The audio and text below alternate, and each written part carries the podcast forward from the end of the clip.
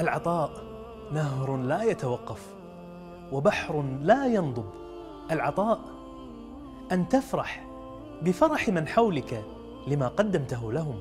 العطاء الحقيقي حينما نعطي ولا ننتظر أي مقابل.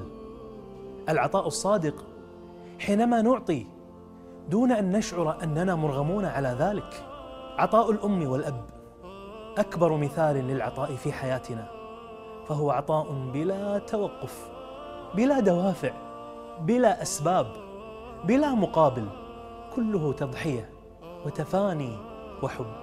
المعلم معطاء ولكن ليس أي معلم. إنما المعلم الذي يتفانى في توصيل المعلومة بتفاعل مع طلابه. يسمع منهم يحاورهم ويناقشهم. يشرح لهم ليس لأنه عمله فقط ولكن لأن ذلك ما تمليه عليه إنسانيته وهو أن يقدم ما يستطيع ليغرس الفائدة في قلوب وعقول طلابه.